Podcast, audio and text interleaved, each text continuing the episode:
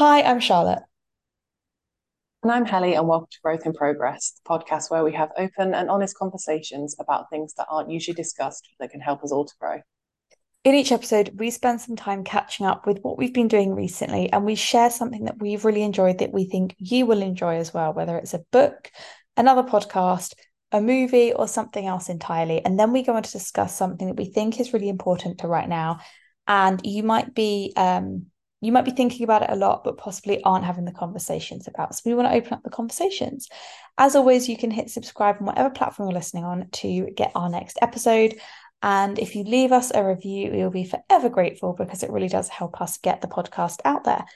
Um, something I realized the other day that we completely missed was our five year podcast anniversary. It was at the start of October. We spoke about it right before, didn't we?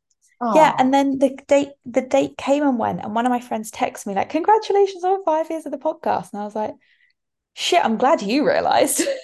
That is a very good friend. Tell them thank you from me as well. I was like, I love that neither of us realised, but they remembered.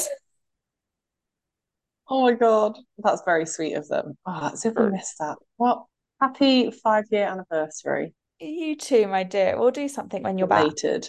back. Um, Oh yeah. It really, it really made me think about the what's it called, like the pandemic skip that people keep talking about at the moment. Like the idea that for a lot of people, like having those two, three years where things just kind of stopped and slowed down, it means that you feel like you've skipped those years. Um, and originally mm-hmm. it was mm-hmm. reference to like people in their early 20s suddenly being in their mid 20s. But I keep hearing it now in relation to people who were in their like mid 20s, now in their late 20s, and don't feel like they're ready for any of the normal things you do in your late 20s. I was like, yep. But I think that's why it doesn't feel like five uh-huh. years. Well, in my head, I'm still 28. Like the fact that I am 30 is baffling to me now. Like I, I firmly, firmly feel like I am 28, not like I'm 21 or anything like that. It is actually that I feel two years younger than I am. And I think it is yeah. for that exact reason that those two years just, or two and a half years, just kind of blurred together and out of existence. So it does not feel like it's been five years for us. It feels really interesting because I feel like I'm 27 constantly. My cousin actually asked me on Saturday night, he went, Are you 30 yet? And I was almost like, What? I've got years to know that. And I was like, No, I've got, oh, I've got a few months. Yeah, it is. Like, it is bizarre. Oh, okay. I'm not. I'm not actually as young as I think. Like, don't get me wrong. I know we've discussed it before. I'm excited to turn 30 and all of that, but yeah, it's it's an odd one. Mm-hmm. It is. And Very now weird. I have like now I've got a cat. I have responsibilities. There's like a child in training. You have a cat. I mean, I hope my child isn't as weird as my cat is. She is Oh, can you hear her meowing? She's like, I'm not weird. Stop making fun of me. But she's so pretty. She's just she's just a funny little thing. I'm gonna close my WhatsApp because no one needs to hear me getting messages. I'm just so popular. Anyway, my dear, how have you been? How have the past couple of weeks been? I say Good. that. I mean, I feel like we're recording yeah, we're being so we're being very organized. We are recording a couple of weeks in advance because when, when this goes out, I will be in Taiwan or no, I'll be in I think I'll be in Japan. Yeah, you'll be in Japan by then. Very exciting because it'll be the first time that Taylor and I go back to Japan since we met there in 2017, which is crazy. Um, so yeah, we're really excited to be going back there um, just preparing for our trip, trying to plan where obviously I'm trying to go to every single place I want to go to the, in the entire country, but with only a month to do it. So clearly I'm being unrealistic, but I've not come to terms with myself on that totally yet. So you've got time. Don't worry. Where are you going? You're starting in the north, aren't you? We're flying into Tokyo because we're seeing friends who are coming over from the UK, which we're really excited. And then we're going to, to Hokkaido in the north and then basically making our way all the way back down to the south. We were trying to see autumn, like autumn leaves. Like Japan's super famous for the autumn colours, just as it's famous for the spring blossom. But global warming has pushed back the autumn leaves, and they're not actually going to be there until end of November or December. Oh wow! yeah, past our uh, when we'll be there. Unfortunately, we might catch some of them in the north. We're hoping maybe, but oh well. We've always wanted to go back, two of us, so we're just excited to be there, regardless of whether it looks colourful for autumn. Also, it's an excuse to go back another time, isn't it? Yeah, and we've said like this this will be a bigger trip that we do together. When we go back in the future, I'd imagine our lives will look very different and it would probably be for shorter trips, maybe to spend, I don't know, a couple of weeks in Okinawa or a couple of weeks like in the north again for the winter there and stuff. So it would be a very different kind of trip. So I'm excited to just do what we can on this trip. Oh, it's so exciting. It is exciting. I feel like um I was about to ask you what you've been up to, but the answer would be the same as the last episode that we just recorded. Yes, that goes to show like what a little habit and routine we're in of like how we structure an episode. Um, do you want to share your recommendation though? Because um, that is something we do have. Mm-hmm. So my recommendation, I've already told you about this as well. So the last two episodes, I've already told you about it before, but um, it is the Outlaws movie on Netflix. Yes, I really want to see this. And I was thrilled when you recommended this because I thought, great, if you recommend it, Alex will be like, oh, we should watch this movie. But unless you and Taylor recommend like an action comedy movie, he's like, eh, probably a bit crap. I mean, I should caveat and say Taylor didn't watch it with me. I watched it on my own. But um that it was secret. Very, it's definitely not like groundbreaking. I did laugh out loud. It's really entertaining and easy to watch. It's an action comedy that follows bank manager Owen, who is about to marry the love of his life. Um, but he's actually never met his in-laws before the wedding because they work with like remote tribes in the Amazon.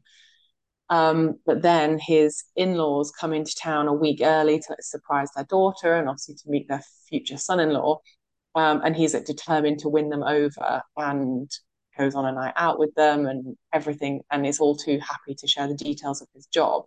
And then the following day his bank gets robbed and he is convinced that his future in-laws are the bank robbers behind it. Um, obviously then he can't confront his wife. This is all in the trailer by the way. This is not me giving you any spoilers. But then he ends up involved in this hilarious like criminal adventure um, but yeah, it's it's nothing groundbreaking, but it is really entertaining, easy watch. If you're looking for something that's not too heavy and just very like enjoyable, pop on in the background or a cozy evening after work or something like that, definitely recommend. It's got what is the guy's name? It's the guy that um, is in Pitch Perfect. Owen is and, played by um oh, and the guy who plays it... what's his face in Modern Family. Yeah, and I can't ever remember his name. He is the main character. And then the father-in-law is Pierce Brosnan. Amazing. It, it is really good. I really enjoyed it. It was a it was a feel good, entertaining movie. So definitely recommend. It's on Netflix if you fancy it. I feel like this is what the perfect is, time of year for that as well. It is. It's just an easy yeah, pop on in the back. If you're not sure what to watch and you don't want to commit to a whole like new series of something or things like that, it's a good good movie for that. What is your recommendation? I've got another article this week, and it is on the Everygirl. It's written by Catherine Chang. It's called The Everygirl's Complete Guide to Feminine Energy. The reason this piqued my interest when I saw it was I feel like the rhetoric around us having had like the summer of girlhood this year hmm. was something that I definitely really related to and a lot of people found comfort in. And by that I mean like Taylor Swift, Barbie, friendship bracelets, like getting back to doing like nice crafts with your friends and it not all being drunken nights out and those sorts of things. Like that's more kind of like wholesome, very feminine approach to doing things. And it's like S Club. I'm going to go see S Club in a couple. Oh, when this comes out, maybe I'll have seen S Club. Oh my god, I'm so jealous. I can't wait to hear about it. To see them. But it's all of that sort of thing of like embracing the fun, embracing that kind of feminine, girly approach without it being almost seen as being less than and cringy and all of those things, like not being ashamed of being like, oh, that's a bit young and juvenile. So this article really in like really piqued my interest and it very much talks about not like feminine energy in terms of girlishness, but in terms of what sits behind the idea of feminine energy, that kind of like yin within yin and yang and Shakti and Hindu culture. And it being ha- being about balancing feminine and masculine energies without that being anything to do with being like feminine or masculine, male, female. It's got nothing to do with gender. It's definitely very interesting to read. There's like loads and loads within it, but there's loads of benefits to embracing your feminine energy, that more like softer side, um, and how it can really benefit you because our patriarchal society definitely prioritizes that more masculine energy of le- leadership, logic, analytics, achievement focus. Um, and how if we don't balance the feminine energy within that, we can definitely lead out. But it can lead to things like burnout, being quite unhappy, feeling very disconnected, and like you've got nothing left in the tank. And as two people who have often been guilty of burnout, um, I thought this would really relate to you. So I'm going to read you the six headlines of like ways to tap into the feminine energy. I think they're quite interesting, but I would definitely recommend going and reading it because it was a really interesting approach of managing burnout and embracing that like feminine side of yourself um, that I hadn't really mm. thought about before. So number one is practicing self-reflection. Tune into your intuition in making decisions, harness your creativity more, whether that's um, new hobbies and being like actually artsy and creative or just giving something new a go. Prioritize your me time. It's like and not just from that quote unquote self-care wellness trend but actually what you need from that time alone. Um, allow yourself to just be this was an interesting one because it very much balances the idea of constantly being on constantly achieving more constantly having that um, very focused on the next goal mindset and actually just staying in the moment a bit and then embracing your sensuality. They're very quick to say here this isn't about sexuality, but about making the most of like all five of your senses. And that can be like enjoying like your favorite food, feeling like the softness of your pajamas, um, like the smell of your favorite candle or your favorite perfume, gentle like birds singing in the morning. There's loads of things that can be it was just a really interesting article and I thought it was very relevant to um, kind of that rhetoric around the summer of girlhood and I think it would be a lovely thing to continue. So interesting that you brought this up because the last few months I've been working so one of my clients has launched a new program and I've been working on it and it's launching at the moment and it is uh, she's a coach for women and it is a coach. It's a coaching program for female leaders and specifically looking at embodied leadership and seeing embodiment as something that is specific to the feminine energy in leadership. And everything that she's working on is creating a leadership course which is designed to put your femininity at the forefront.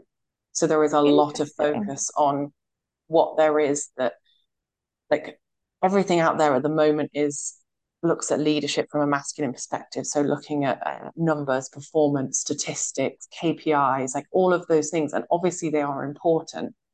But the point she's also making is that there's other things that women, by the nature of like maybe having more, and again, this is not a gender thing, but having more femininity can bring to the table in terms of intuition, nurturing, teamwork, creativity, and how to spend more time on those things with the teams that you lead.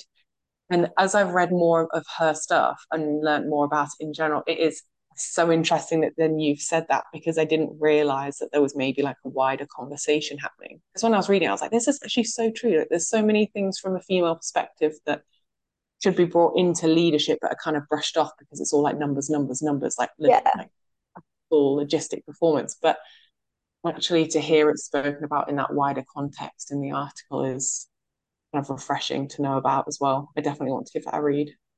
And I do think that whilst we shouldn't need validation and permission to embrace that more feminine energy and to embrace that girlhood side of things, it is often quite liberating to be given that permission and quite reaffirming that it's mm-hmm. not just us.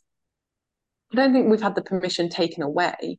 Every example that we see and everything that we're told and everything that we see kind of uh, like practiced for us when we go into like education or career or whatever is very like we live in a naturally like more masculine orientated world especially when yeah. it comes to maybe like a more corporate career path because obviously that that business that industry has been dominated by men for centuries so of course there is naturally more of a masculine energy there like this is not as saying like you like masculine energy can do one like out with the masculine like i think you do need no, a balance of both not. but i think it's a nice way to think that there are other ways to incorporate the more feminine into business that are just as valid as the masculine. And I think it really encourages you to embrace all the elements of like your personality and yourself. Mm-hmm. And I think that's mm-hmm. really valuable yeah. as well. Oh, I can't wait to read this. I think you'll really enjoy it. Like it was just me and Beck have a our friend Becky who got married earlier in the year. We've got a really cozy, like girly weekend coming up in a few weeks' time, and I'm so excited because we're basically gonna do all of the things on that list, completely unrelated to this list, like me reading this list. But we were just like, oh, we should just do that again because we did it a couple of years ago and it was so comforting. And when I read this, I was like, oh, I'm so pleased we have that in the diary. I love that. Oh my God. Oh, that's such a good idea. I'm so oh. excited. Oh. oh no, hold on. The cat is trying to, she's seen me wiggling my toes and she's fascinated by hmm. feet. Strange little creature. Hi.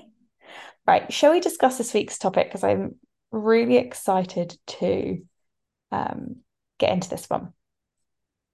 Yeah, I feel like you need to intro this because I didn't even know what the term parasocial relationships was until you used the term. And I was like, oh my God, this is everywhere. How didn't I know that there was a word? I think it's that um, what's the effect called when you notice something and then you don't stop noticing it? I can't think Yeah, absolutely. Um, so for those who aren't aware, a parasocial relationship is it's like a psychological phenomenon and it's how we seem to reduce that distance between us and often famous figures, but we want to discuss as well about how it's really relevant to just everyday life and the people we have in our lives, in part because of social media. It's that feeling that you know someone intimately when in reality you don't. And it's a very one sided, like, um, I was going to say pandemic, Jesus, very one sided dynamic because of the nature of how it's crafted the way in which I've had parasocial, like if someone says parasocial relationships to me, the first person I think of is Taylor Swift. She has mm. really curated, and that's a really important part of this, but she has curated that idea that we're all her friends, we know her. She has shared so much of her life through her work, but also social media, interviews. It feels like you know her. It feels like you know what your friend Taylor mm-hmm. would say it feels like you might bump into her in Tesco when you're doing the weekly shop and be like, "Oh, seen you in ages. How you doing?" And yeah, that is a really interesting phenomenon because obviously we've always had that with celebrities. We've always had that fascination. We've always filled in the gaps, but I think now there are so many more ways in which celebrities can connect back to us and mm-hmm. the influencer culture is so much more common that it's even easier to fill in the gaps, not only in these like celebrity influencer relationships, but also day to day with the people you know in your life who maybe you're a bit more distance from, but you kind of think you know it all about them and what they're going through. Yeah, I think the interesting thing about parasocial relationships is that a lot of people experiencing them don't necessarily recognize that it's the kind of relationship that they have because yeah by their nature, they are a very like one-sided emotional attachment with celebrity, a media personality, a, like I read it can even be like a fictional character, which is mad to me. But because parasocial relationship, like by definition, is a one-sided relationship, it's exactly that issue of because social media has like shortened the hypothetical gap, I guess, between how close we think we are to celebrities, influencers, famous people, etc., it makes people think that they know more about them than they do. And like Taylor Swift is a great example, like her Swifties, but like Beyonce's Beehive, Joe Rogan, the Kardashians, Justin Bieber, even like, I mean, football players as well. Mm. Like, there's so many people who are in the public eye, and because they are so much more accessible because of social media, it makes people think that they have some kind of, I guess, a sense of entitlement to know more about their personal lives. And then with that becomes an comes an invasion of privacy, which obviously is then you're stepping into a lot more dangerous territory rather than just being a fan. I think as well it's it's very easy to forget how well crafted a parasocial relationship can be. And Mhm. because of the rise of importance and like the the the kind of what's the word I'm looking for? Like the value we place on things like authenticity, and we have social Mhm. media, we think it allows people to be more authentic. We we're very kind of um naive sometimes, I think, to the fact that they are still crafted relationships, that the information that Taylor Swift, for example, gives us is still very curated. I would say the the kind of parasocial relationship that I think we're all more aware that is very curated is the one that so many of us have with Kardashians. And Mhm. that in itself, I think, is quite interesting because you have Kris Jenner who has curated this entire image for her entire family so carefully over the past, I don't know what, it must be the best part of 20 years, Mhm. um, which is wild in itself. But at the same time, the way in which they talk to camera, the way in which they do let you into those intimate moments makes you think you're closer than you are. And I think the if we just had one or two examples of it in society, I don't think it would have such an impact. I think where it is so common now, and we often don't realize that it's that is what we're experiencing, it distorts our perception on what we're owed and what we're entitled to when it comes to privacy, knowing the whole story, and having that relationship with people. Mhm. I think it's really interesting how that kind of has tied into like cancel culture because that obsessive behavior and that like entitlement to know more about these famous people's lives, the way that that translates into real life, like we see it over and over with celebrities, if if their fans feel lied to or deceived or like their actions don't align with what their fans' perception of them is, they then there's then I guess this sort of attempt to cancel them or speak out against them or turn their like fan base against them. And I think that's so interesting because it's come from that place of entitlement to their lives Yeah. and thinking that they know this person so, so well. When in reality, like that minutia of the day that they've shown you, like their breakfast, their morning routine, like gym selfies, all of those things, people think that that's a personal window and like revelation of their lives but it isn't. Of course, it's all curated. Like, of course, they're still in the position of power. They're deciding what you see still. And I think it's social media has made it really easy to forget that that's still the case. Oh, for sure. And I think that's where it becomes tricky and translates into everyday life because it isn't just celebrities, it's our friends, it's our colleagues, it's our family members, and we see snippets of their lives on social media or through WhatsApp conversations and through voice notes, and we think we have the whole picture. And we kind of think, oh, well, they said they were busy and then they're doing that. Like they didn't want to hang out with me. Or you you don't have the whole picture, but where you assume you do, that frustration and confusion that can be felt gets translated to people who you can actually have the conversation with. And I think that's where it's different. If you feel like Taylor Swift has kept something from you, if you feel like Joe Rogan has lied to you, probably has, then you can't really take it out on them. You can't have that conversation with them because it is so one sided. Whereas when it's someone you actually know, you can have the conversation, and that in itself then is very interesting, I think. Hmm. I think that's an interesting point, though, that we've confused those friendships with people online with those that are in our real life. Like, I mean, I say we, there's not a scenario where I feel like I've done that, but no, me it either, is but... bizarre way of you can see how easy it is to and I see it sometimes even when people people send me a message and they're like, oh, I thought you were doing this, I thought you were doing that, and I'm like, I am. They're like, oh, but on your Instagram it says that you're in whatever place. I'm like, I'm not. I have my stories and my Instagram content scheduled out like days in advance. Like that's not that's not my life. That's not what my actual life looks like. And then I think it that's where you see how easy it is for someone to mistake what's happening online as as the truth just because someone's chosen yeah. to post it. And also that because they've shared that with you, they will definitely share everything else with you. Mm-hmm. And mm-hmm. I just find it really interesting. And I think it kind of goes back to what we were saying in last week's episode that we touched on about like no one owes you anything. But I think, particularly when it comes to privacy and people's individual stories, you are not owed that. And I think that's something that is quite uncomfortable and you have to remind yourself, like, especially when you do see celebrities being cancelled or there's some sort of controversy, um, you kind of think, but you're a public figure, it's within the public interest to know about it. But actually, is it? I think back to all those years ago when there, who I can't think who it was. It was a footballer who, pretty sure had had several affairs, and there was an injunction over releasing who the name was.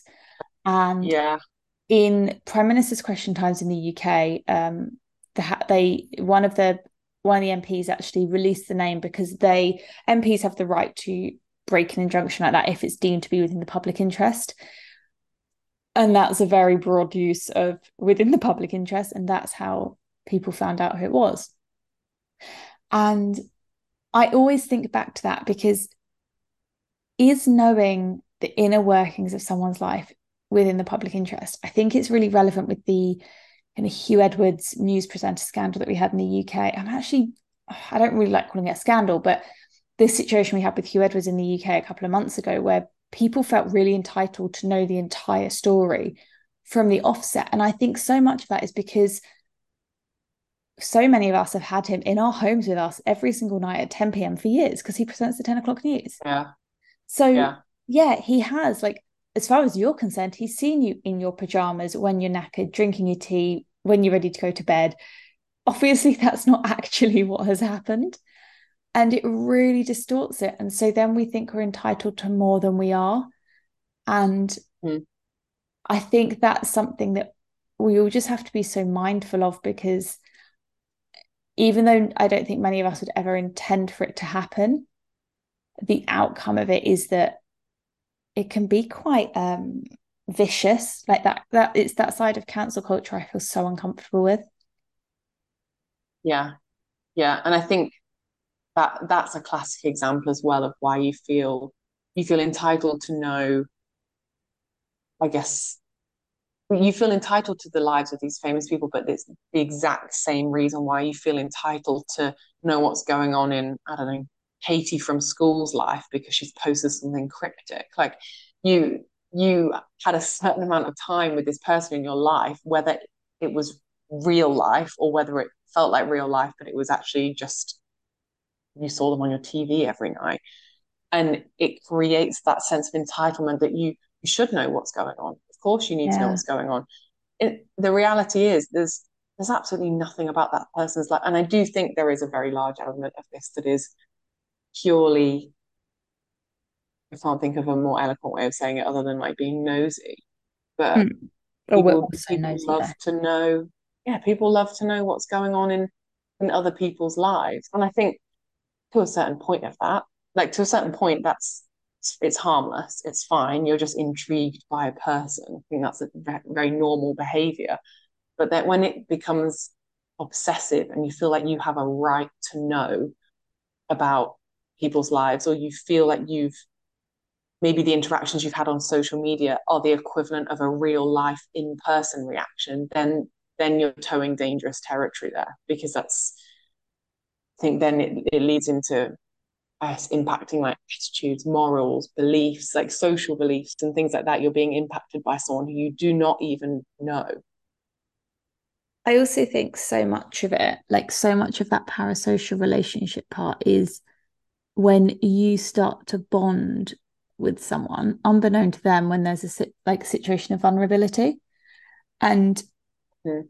You know, with celebrities, that like with singers, sorry, that's like when they that you're listening to their music and that's helping you through a hard time, or like the example of news presenters, they literally it feels like they come into your home and I imagine it happens a lot with influencers who have podcasts because it is a very intimate form of media. Mm-hmm. And so it's, and I think that's why we get it with childhood friends and like people we went to school with, because actually, when you think about it, that is a very vulnerable time in your life, even though you don't necessarily feel that every single day at the time, you are vulnerable. It is kind of a shared experience. And I think it's important we all just keep it in check a bit and remind ourselves that, like there is no one on this planet who owes you their privacy, who owes you their story, who owes you anything at all. I think that shared experience thing is a really good point because that link links back to the whole uh, like curation of what yeah. people show on social media because at the end of the day that's that's their personal brand right that's what they're marketing themselves as someone who is not always, but often what their aim is is to be relatable to you. People like Joe Rogan, who come across as this very like he's the everyday guy. He's your mate at the bar you go for a drink with, like a very casual kind of approachable friend. It is that he taps into exactly that kind of shared experience, and it's similar with like footballers as well. A lot of footballers yeah. come from working class backgrounds. They didn't come from a lot, but they really like obviously came very te- oh, had a talent and they really developed that talent it resonates with a lot of people so then people see parallels in these famous people's lives and think oh I, I can relate to that i know i'm similar to that and yes there might be similarities but again that does not give you the right or the entitlement to know more about their lives and to i guess have access to things and fill in the gaps with information about things that you just don't know about yeah Oh, I just find it so interesting. I feel the whole concept is fascinating. Um, mm-hmm. And if it's something that you haven't really heard discussed before, then you'll probably hear it everywhere now. We'll be back next week with a brand new episode discussing the difference between backing down and stepping back, um, which is something, again, we often have a conversation about. So we're excited to bring that to you guys as well. But in the meantime, we hope you have a brilliant week and don't forget to hit subscribe if you do want that episode in your subscription box. Bye. Bye.